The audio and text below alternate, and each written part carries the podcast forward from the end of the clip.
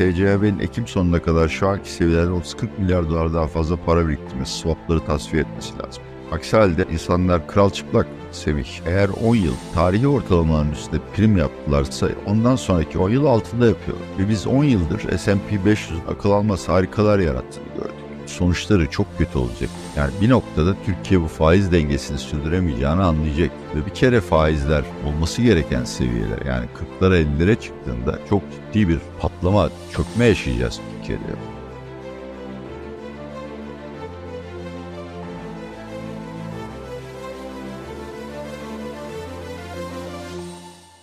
Atilla Bey merhaba, hoş geldiniz. Merhabalar Semih, merhabalar sevgili Mesele Ekonomi izleyicileri. Bir hafta daha geçti ve burada şu anda ısı şaka yapmıyorum 10 dereceye düştü.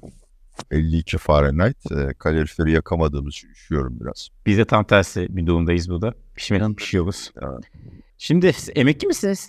Evet emekliyim. Erdoğan'ın söylediğini duydunuz mu? Size bir güzellik yapacakmış. Size yapılanın haksız olduğunu söyledi. Evet. Emekliye ve memura bir şey yapılması lazım diyor. Ne düşünüyorsunuz? Vallahi Allah razı olsun ben o yüzden sürekli zaten izleyiciler de biliyor. Bu seçim döneminde Sayın Erdoğan destekledim. Eminim elimizden tutacaktır. Ben şu anda 7500 lira alıyorum. 10 bin lira olsa o çok güzel yani günde çay, simit hatta belki bir miktar kaşar bile alabilirim yani. Ya, evet. Yani Türkiye hakikaten bir gariplikler ülkesi. Celladına aşık olmak diye bir terim vardır. Önce veriyor sonra daha fazlasını alıyor ama insanlar yine ben Erdoğan'dan vazgeçmem diyorlar halkın sesi hakkın sesidir demişler. Onlar en iyisini biliyorlar herhalde. Evet. Yaşayıp göreceğiz bakalım kim haklı kim haksız diyelim ve bu haftanın gündemine geçelim. Şimdi içeride PPK var. KKM cumartesi günü KKM yönelik bir adım atadı. Çok tartışıldı. Sizin görüşlerinizi de merak ediyoruz. Bir de küresel piyasada e, Jackson Hole var. Bağlı konuşacak. Onu bu konuları size soracağım. İstiyorsanız önce KKM'ye başlayalım. Kısaca çok konuşuldu çünkü. Ama bundan sonra nasıl bir etki yaratacağı hala da net değil değişikliğe gidecek mi, yeni bir düzenleme gelecek mi hepsini göreceğiz. Siz ilk adım olarak bu e, KKM düzenlemesini nasıl değerlendiriyorsunuz? Yani yapılabilecekler arasında en iyisi bütün kısıtlamaları hep birden kaldıramıyorsunuz. Aslında doğrusu bu olur. Ama para politikası yerine oturmadıkça yani Türkiye ekonomisini yöneten, dengeleyen ve dünya ile bağlantısını kuran bir faiz oranı tesis etmediğiniz sürece sürekli olarak böyle ince ayarlarla kısıtlamaları değiştireceksiniz. Aslında kısıtlamalar kaldırmadı. Bu sefer de KKM'den TL'ye geçmek için takım hedefler konuldu. Ama yine de gayet iyi. Sebebi de şu, bu yine izleyicilerimize ters gelecek. Beni fakir halkın düşmanı ilan edecekler ama mevduat faizleri bu sayede yükselebilir. Mevduat faizlerinin yükselmesi de bir anlamda para politikası faizinin yükselmemesine karşı bir ilaç teşkil ediyor. Yani sonuçta ekonomiyi dengeleyen faiz, iç taleple arzı ve işte kuru cari açığı dengeleyen faiz, politika faizi ise bunu mevduat faiziyle de yapabilirsiniz. Tabii dün anladığım kadarıyla Sayın Erkan Bankalarla toplandı. Bu düzenleme tam değil. Şimdi siz mevduat faizlerini serbestleştiriyorsanız kredi faizlerini de serbestleştirmeniz lazım. Aksi halde denge bozulur. O adımın da atılacağına dair bir takım raporlar okudum. Kesin olmamakla birlikte Türkiye'de mevduat faizi, kredi faizi dengesi politika faizinden kopar ve çok daha yüksek bir yere oturur. Bu iki anlamda istikrarı destekleyici bir karar ama aynı zamanda da özellikle küçük şirketlerin çok canını yakacak. İstikrarı destekleyici çünkü kredi faizlerini serbestleştirdiğinizde onların 50-60'a kadar gitmesi gerekir. O faizle de şirketler ve hane halkı borçlanmakta zorlanır. Bu iç talebi daraltır. İç talebin daralması hem cari açığa, cari açığı küçültür zaman içinde ve de enflasyona karşı en azından e, talep tarafından etkilenen enflasyona karşı bir çare olarak düşünülebilir. Mevduat faizlerini yeteri kadar yükseltirsiniz iki şey olur. Bir, özellikle hane halkı tüketmekten servet biriktirme yani tasarrufa geçer. İkincisi ve çok daha önemlisi eğer insanların enflasyon beklentileriyle mevduat faizleri uyumluysa dolar veyahut da euro tutmalarında bir sebep yok. Türk lirasına geçerler. Tüm bunların başlangıcındayız bu arada bunu söylüyorum. Yani henüz bunlar gerçekleşmiş değil ama yapılmak istenen bu ve bence doğru yoldalar. Ama sorun şu maalesef şu ana kadar atılan adımlar enflasyon beklentilerini terbiye etme konusunda hiçbir etki yaratmadı. İşte sene sonra 60'a çıktı. Gelecek sene 44-24 aylık vadede enflasyon beklentisi %22. Burada son bir adımı da herhalde bugün akşam saatlerinde ya da yarın da göreceğiz. Yani bütçe için yapılabilecek olanlar yapıldı. Para politikasında belki biraz sonra konuşuruz. Belli bir sınır var onun üstüne çıkılamıyor yerel seçimden önce. Üçüncü büyük sorun da gelirler politikası dediğimiz Türkiye'deki bütün gelir ve emekli maaşlarının geçmiş enflasyona endekslenmesi. Hükümetin memurlar arasında çok büyük tepki yaratan teklifinin bu sistemi değiştirmeye yönelik olduğunu düşünüyorum. Artık yani Sayın Erdoğan'ın söylediklerinin tersine emekliye memura geçmiş enflasyon kayıplarını telafi etmeye yönelik gelecekte daha düşük enflasyon yaratacak bir zam öneriliyor. Ama anladığım kadarıyla senin de aşılışta yaptığın gibi e, bu teklifler başarılı olamayacak. Yine de en azından memurlar düzeyinde ben geçmiş enflasyon yani biraz daha enflasyonist etkisi az olabilecek bir zam bekliyorum. Özetle söylemek gerekirse şöyle bir durumla karşı karşıyayız maalesef seçim sürecinin yarattığı dengesizlikler ve buna ekonominin kendi iş dinamiklerinin eklenmesiyle enflasyon ve cari açık sorunu kontrolden çıktı. Bunları engellemek için tedbirler alınıyor. Bu çok güzel. Çünkü eskiden omuz silkilirdi. Ancak bu tedbirlerin bu iki soruna cevap verecek ölçüde olması henüz beklenmiyor. Türkiye yine e, ekonomik anlamda veyahut da kur e, fiyat istikrarı anlamında zor bir kışa doğru adım adım gidiyor. Şimdi dediğiniz cari açık ve enflasyon kontrolden çıktı dediniz. Şimdi KKM düzenlemesi yani KKM'den çıkışındaki en büyük zorluk e, buradaki büyük miktarı nereye kanalize olacak? Ve burada da en çok korkan tabii ki dövize gitmesi. Adımın böyle bir sonuç doğma ihtimali görüyor musun? Edebilir. Yalnız burada sorun KKM ve TL faizlerinden çok yani mevduat dediğimizde milyonlarca insanın mevduatı var KKM'de ama sonuçta Türkiye'de dolar milyoneri sayısı birkaç bini geçmez yani. Bu insanların vereceği kararın üzerine odaklanmak zorundayız. Bu insanlarda o kadar çok paraları varsa herhalde finansal piyasaları ve makroekonomik dengeleri bizden daha iyi takip ediyorlar. Ve onların takip ettikleri, en yakından takip ettikleri göstergenin TCMB'nin rezerv birikimi olduğunu zannediyorum. TCMB'nin rezerv birikimi hala yetersiz çünkü dışarıdan sıcak para gelmiyor ve ekonomi yeteri kadar soğutulmadığı için de cari açık finansmanını Merkez Bankası'nın kaynaklarını emiyor. Daha doğrusu daha fazla kaynak biriktirmesini engelliyor. Bence dolar faizi TL faizi dengesinden çok Ekim ayı sonunda TCMB'nin FX rezervleri, kullanılabilir FX rezervleri KKM'den çıkışların nereye yöneleceğini belirleme konusunda çok etkili olacak. Ben başka yayınlarda da daha önce de söyledim. Yani TCMB'nin Ekim sonuna kadar şu anki seviyelerde 30-40 milyar dolar daha fazla para biriktirmesi, swapları tasfiye etmesi lazım. Aksi halde insanlar yani kral çıplak Semih hani Türkiye'de pek çok insanı ilgilendiren bir sorun değil bu ama 125 milyar dolar para birikti KKM'de. Bu vatandaşın gözünde bir dolar mevduattır. Ve Merkez Bankası'nda ya da Türkiye'de bu kadar çok likit döviz yok. Bunun üçte biri kadar ancak vardır. Dolayısıyla bir anda insanlar bu dövizin kendilerine asla geri ödenemeyeceğini fark ederlerse çok ciddi bir ya bir patlama yaşarız. Hani bunu engellemenin imkanı yok. Daha doğrusu tek bir imkanı var yine sermaye kontrollerini de herkesin parasını bankalarda kitleriz. Dolayısıyla bence ilk anlarda bankaların mevduat faizlerini yükseltmesiyle KKM'den çıkışlar bir miktar TL'ye yönelebilir. Ama eğer Ekim ayı sonunda Merkez Bankası dolar TL'de veya euro TL'de her türlü spekülasyonu veya da yukarı hareketi önleyebilecek kadar cephanesi olduğunu ispat edemezse kış aylarında çok zorlanacağız. Şunu sorayım bu konuyu kapatmadan. Esasında PPK'ya da bağlayacağız. Ee, ben, aynı konu. Mevduat faizlerinde bir seviye söyleyebilir misiniz? Yani şu seviyeye vatandaşı e, KKM'deki vatandaşım TL mevduata yönlendirir. Bir seviye var mı aklınızda?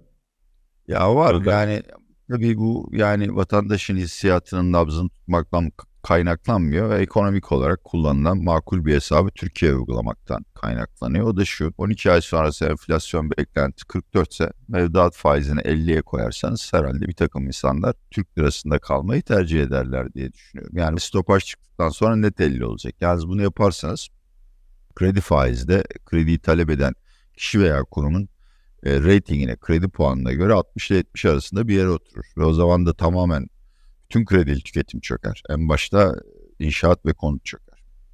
Evet işte bu da kısa bir döngü maalesef. Bu da buradan çıkmak için bir şeylerden fedakarlık etmemiz şart diyelim ve PPK'ya geçelim. Faiz konuşurken yani, genel beklenti 200'e bas puan. %20'ye çekmesi politika faizini. Ee, şimdi tabii yeni başkan yardımcıya yapan ilk toplantı bu. Ee, o yüzden belki e, daha yüksek bir faiz artışının olabileceğini söyleyenler de var. Tabii daha düşüğünü söyleyenler de var.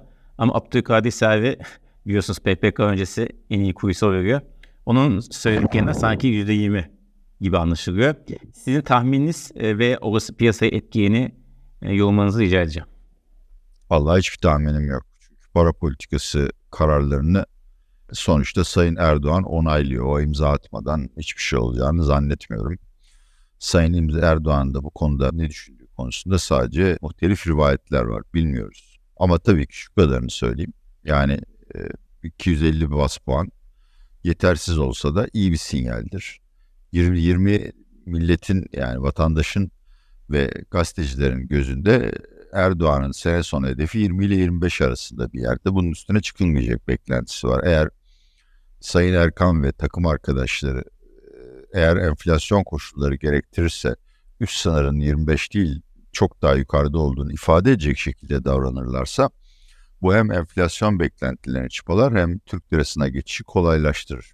Şimdi burada işimizi zorlaştıran bir şey daha var. Belki oraya da geliriz. Yani işte 15 gün önce dünyada fon yöneticiler arasında genel algı Fed'in faiz arttırımlarının bittiği ve 2024 başında faiz indirimlerinin başlayacağıydı. Ama bunun tam tersi oldu. Bunun sonucu olarak da ABD tahvil faizleri ki bütün dünyanın borçlanması için gösterge teşkil eder ve Amerikan doları, dolar endeksi yeniden yükselmeye başladı. Şimdi Türkiye gibi günü gününe geçinen ve çok yüksek miktarda dış borç ödemeleri olan bir ülke için bu çok ciddi bir sorun. Yani 15 gün önce para politikası global rüzgar arkasına almıştı ve iş çok daha kolaydı. Şimdi global rüzgar tam üstümüze doğru esiyor. Rüzgar e, dalga boyu yükseliyor. Bu şartlar altında bu programın yürümesi için olmazsa olmaz olan sıcak parayı Türkiye'ye cezbetmek için 15 gün önce nasıl bir faiz hedefi düşünüyorsak şimdi çok daha yükseğini düşünmeliyiz. Aynı zamanda bir şekilde tahvil faizlerinin yükselmesine müsaade edilmeli. Tamam yani tahvil faizlerinin şu anda ekonominin gerektirdiği denge olan 40'lara 50'lere çıkmasına müsaade edilemez. Bu da bütçeyi patlatır. Ama en azından e, bankalara zorla düşük getirili cank tahvil kakalama politikasından vazgeçilip tahvil faizlerinin yavaş yavaş dengeye yükseleceğine dair bir işaret verilmeli. Yani nerede Türkiye'nin tahvil piyasası yabancı para cezbeder diyorsan kur istikrarının sağlandığı algısı sağlanırsa herhalde 25'lerde filan yani tak, takribi söylüyorum bambaşka bir oran da olabilir. Biraz da zımni dolar TL opsiyon volatilitesine bağlı ki bu hani çok boş konuştuğumu zannetmesin bu iş bilenler diye söylüyorum ama herhalde 25'lerde itibaren tahvil piyasası sıcak para cezbetmeye başlar. Ve bu da akıl almaz bir şey olur yani açıkçası ben pis bir kapitalist de olsam sıcak para hayranı değilim. Genel olarak sıcak paranın yararından çok zararı olduğunu biliyorum ama yani sizin uzun vadeli borçlanma imkanınız yoksa, vatandaş artık dövizini emanet etmek istemiyorsa, cari açık finansmanında çok büyük sıkıntılar yaşıyorsanız geçici olarak sıcak para cezbetmekten başka çareniz yok. Keynes'in dediği gibi aptalların cenneti olur. Ee, Türkiye'de de Merkez Bankası rezervleri hızla artar. Bu TL'ye geçişi canlandırır. Bunların hiçbiri kalıcı olmaz Semih. Ama Türkiye'ye zaman kazandır. Yani şu anda Türkiye'de çok temel bir gerçek var. Yerel seçimlere kadar idare edelim abi politikası. Zaman kazanmaya çalışıyoruz. Eğer kış aylarında bir döviz krizi ya da çalkantısı olmadan atlatacak kadar döviz birikilebilir ve hatta vatandaşın dövize olan ilgisi azaltılabilirse yerel seçimlerden sonra bütün kartlar yeniden karılır ve belki daha akılcı bir ekonomi istikrar programına geçebiliriz. Hatta sürekli yeniden dağıtılıyor ama hep bize kötü kart geliyor. Onu da söylememiz lazım. Yani bizim için iyileşen bir şey olmuyor maalesef. Las Vegas'ta öyledir. Hep kurupiye kazanır yani. Amerika'da herhalde e, Vegas'ta gittiniz. Para kazandınız o. Ya onu söyleyemeyeceğim. O vergi idaresiyle benim aramda bir sorun. O zaman gelince bir yemek ısmarlarsanız diyelim. Ve küresel piyasaya, ve küresel piyasaya geçelim. Şimdi biz PPK'yı takip ediyoruz. Dünyası e, Jackson Hole takip edecek. Powell'ın Cuma günü nasıl bir mesaj vereceği, önümüzdeki faiz artışının bittiği, devam edeceği, e, faiz politikasının ne olacağı hepsi e, bu konuşmadan sinyal alınmaya çalışacak. Aynı zamanda da ABD tabii tahvil faizleri 2007'den bu yana en yüksek seviyeye ulaştı 10 yıl tahvil faizi 4.34'te. Ve e, getiriler diğer faizler de 2009'dan e, bugüne ilk defa %2'yi aştı 10 yıllıklarda. Yani biraz önce bahsetmiştiniz esasında siz bundan. E, hem bu e, tahvil faizleri ışığında hem de e, Jackson Hole'daki beklenen konuşmada hareketle E, küresel piyasa ne bekliyor? Biliyorsunuz Amerikan piyasası da bayağı da negatifti. Ama son bir iki günde biraz toparlandı. Tabii ki e, sonuçta kısa vade ve piyasa ilgili konuşmak zorundayız. Aslında Jackson Hole toplantısı başka bir anlamda fevkalade önemli. Belki tarihi öneme ait. Merkez Bankası guvernörleri ve eksperler dünya ekonomisindeki yapısal değişimin enflasyon büyüme eksenine nasıl yansıdığını konuşacaklar. Aslında şu anda enflasyon düşüyor nereye kadar düşer tartışmasına baktığında yapısal değişim burada çok büyük rol oynuyor. Yani eğer jeopolitik risklerin getirdiği e, ekonomik blokların birbirinden ayrışması, nüfusun yaşlanması, işte yeşil ekonomiye geçiş gibi sorunlar kalıcı olarak enflasyonu yükseltecekse para politikasının bambaşka bir patika çizmesi lazım. İlla ki para faizin yükselmesi gerek demiyorum. Bambaşka bir patika çizmesi gerek diyorum. Neyse biz bunu atlayalım. Ben Powell'ın piyasaları rahatlatmak istediğinden emin değilim. Powell bence 10 e, yıl vadeli, 30 yıl vadeli tahvil faizlerinin yükselmesinden çok memnun. Çünkü bu finansal koşulları sıkılaştırarak e, Fed'in görevinin bir kısmını piyasaya yüklüyor. E, dolayısıyla piyasaları çok rahatlatacak bir şey söyleyeceğini zannetmiyorum. Avrupa Merkez Bankası da muhtemelen sıkı para politikasına devam edeceğini söyleyecek. Piyasalar açısından en büyük sürpriz Bank of Japan ondan gelecek. Yani Japonya inatla enflasyonun geçici olduğunu ve çok gevşek para politikasından ve getiri eğrisi kontrolünden çıkılmayacağını söylüyor ama 2024 yaklaşırken artık piyasalar buna inanmıyorlar. Bank of Japan'den gelecek açıklamaların e, dolar Japon yeni kuruna yön vermesini bekliyorum. Şu kadarını söyleyeyim. Yani bence artık manzara netleşti ve piyasa satışında nedeni bu. Fed 25 bas puan daha faiz arttırmış, arttırmamış çok önemli değil. 5.25'i kaldıran 5.50'yi de kaldır. Mühim olan faizler ne zaman inmeye başlayacak? Ve bence şu anda piyasa algısı 2024 başında faiz indirimleri başlardan 2024'ün ikinci yarısına doğru ilerledi. Daha da önemli bir gelişme ilk defa bu konuyla ilgili söyleşilerde veyahut da raporlarda Fed, Avrupa Merkez Bankası ve İngiliz Merkez Bankası'nın bilanço daraltması yani daha az para basmasının e, tahvil faizlerini ve genelde riskli varlıkları ne kadar olumsuz etkilediğini konuşulmaya başladığını görüyorum. Son derece hayırlı. Çünkü Fed faiz indirse de bilanço daraltarak dolar akımını yavaşlatmaktan vazgeçmeyecek. Bu da yepyeni bir dengeye gerektiriyor. Sonuç olarak ben e, yani konuda hep yanıldım ama Amerika ama yalnız Amerika değil Japon ve Alman devlet tahvili faizlerinde oldukça uzun süre normal düzeylerin ya da beklenen düzeylerin üstünde hareket etmesi olasılığına karşı hem Türkiye'nin hem piyasaların hazırlanması lazım. Ben şahsen riskli varlıklardaki düzeltmeyi yeterli bulmuyorum. Eğer tahvil faizleri yani 4.30 gibi bir seviyeyi kendine temel olarak alıp bunun üstüne inşa etmeye başlayacaksa o zaman S&P 500'de özellikle yüksek teknoloji tarafında çok ciddi bir çözülme olur. Bir de şunu söylemekte fayda var. Kimse de öyle çok büyük bir satış dalgası falan beklemesin. Sebebi de şu. S&P'de zaten sene başından bu yana doğru düz prim yapan belki 10 tane şirket var. 15 tane yok. Dolayısıyla onlarda köpük alınacak ama S&P'nin geri kalanı değerlemesi gayet makul. Bu dünya piyasaları için de geçerli. Yani yatırımcılar çok seçici. Her yerde işte yüksek teknoloji, yapay zeka, 3D baskı falan gibi şirketleri arıyorlar. Diğer normal eski ekonomiye ait şirketler gayet ucuz bence. Peki burada bir yani fazla yanlış fiyatlama var. Yani bir balon var mı sizce yoksa bu artık bundan sonra böyle mi? Bir balon yani, denemez. Belki de yani iyi ikisi bir balon riski var mı? Ya var yani klasik göstergeler işte Keynes Schiller'in döngüsel F kavramı falan gibi S&P 500'ün e, geçmişte büyük çöküş getiren değerlemelere kadar yükseldiğini gösteriyor. Diğer piyasalarda pek yok. Mesela gelişmekte olan piyasalar çok ucuz. Ee, burada tahvilde bir balon vardı. Yani tahvil faizleri çok düşüktü. Onun büyük bir kriz yaratmadan yeniden yükseldiğini görüyoruz. Ama hani bu soruya şöyle cevap vermek lazım. Son 100 yılda S&P 500 ve bence bu bütün dünya hisse senetleri için geçerli. Eğer 10 yıl tarihi ortalamaların üstünde prim yaptılarsa ondan sonraki 10 yıl altında yapıyorlar. Ve biz 10 yıldır S&P 500'ün akıl alması harikalar yarattığını gördük. Şimdi Önümüzdeki 10 yılda belki S&P 500'ün ortalama endeks getirisi %5. Bunun üstüne 2-2,5 da temettü ekle. 7,5. Şimdi senin tahvil faizin eğer 4,5 olacaksa bunun üstüne risk primi de eklediğinde S&P 500 hiç cazip gözükmüyor. Bu hesabı herkes kendi piyasası için yapabilir. Ve bu yüzden de Jackson Hole'daki ikinci tartışma çok daha önemli. Eğer ortaya bir konsensus çıkacaksa ve bu konsensusta Almanya, Amerika, gibi büyük ülkelerde çekirdek enflasyonun 3'ün altına indirilemeyeceği ise o zaman riskli varlıklarda bir deprem kaçınılmaz. Ya deprem lafı abartılı aslında. Yani bir silkelenme ve değerlemelerin tarihi ortalamana dönmesi bence kaçınılmaz. Bu arada e, vaktimiz olmuyor anlıyorum ama Türkiye açısından açı, asıl ilginç olan e, Johannesburg'daki ya da Johannesburg'daki BRICS zirvesi. Pek çok ülke katılmak istiyor işte dolara karşı yani doların hegemonyasını kırmak için bir takım tedbirler alınacak. Bir şey çıkar mı? Çıkarsa benim için çok büyük sürpriz olur.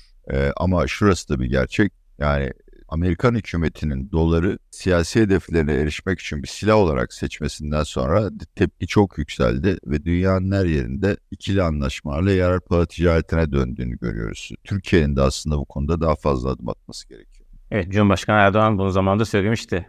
Atilla Bey. Tabii yani işte diyorum yani ben zaten yani 30 yıldır Erdoğan hani pazara kadar değil mezara kadar e, benim ebedi liderim. Ne söylese haklı. Ta İstanbul Belediye Başkanlığı değil mi? O zamandan beri destekçisiniz. Hatta Beyoğlu Belediye Başkanlığı. Ben şeyde seyrediyordum onu. Kasımpaşa'da seyrediyordum. Yani. Atilla çok teşekkür ederiz. Şimdi son olarak e, biraz daha yumuşak gündeme, eğlenceli bir gündeme ilgili bir soru sormak istiyorum.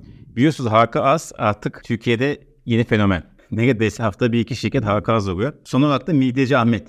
Hiç yediniz mi bilmiyorum. Midye satıyor. Yemedim ama biliyorum çok şey oldu e, çok popüler oldu. Popüler. Evet aynen. Bir de yani şube geçti zaten. Her yerde var ve midye satıyor. Ve halka az olacak olmak istiyormuş. Yani o sürece başlatmış. Kendisi zaten duyurusunu yaptı medyada, sosyal medyada. Ne diyorsunuz bu halka azlara?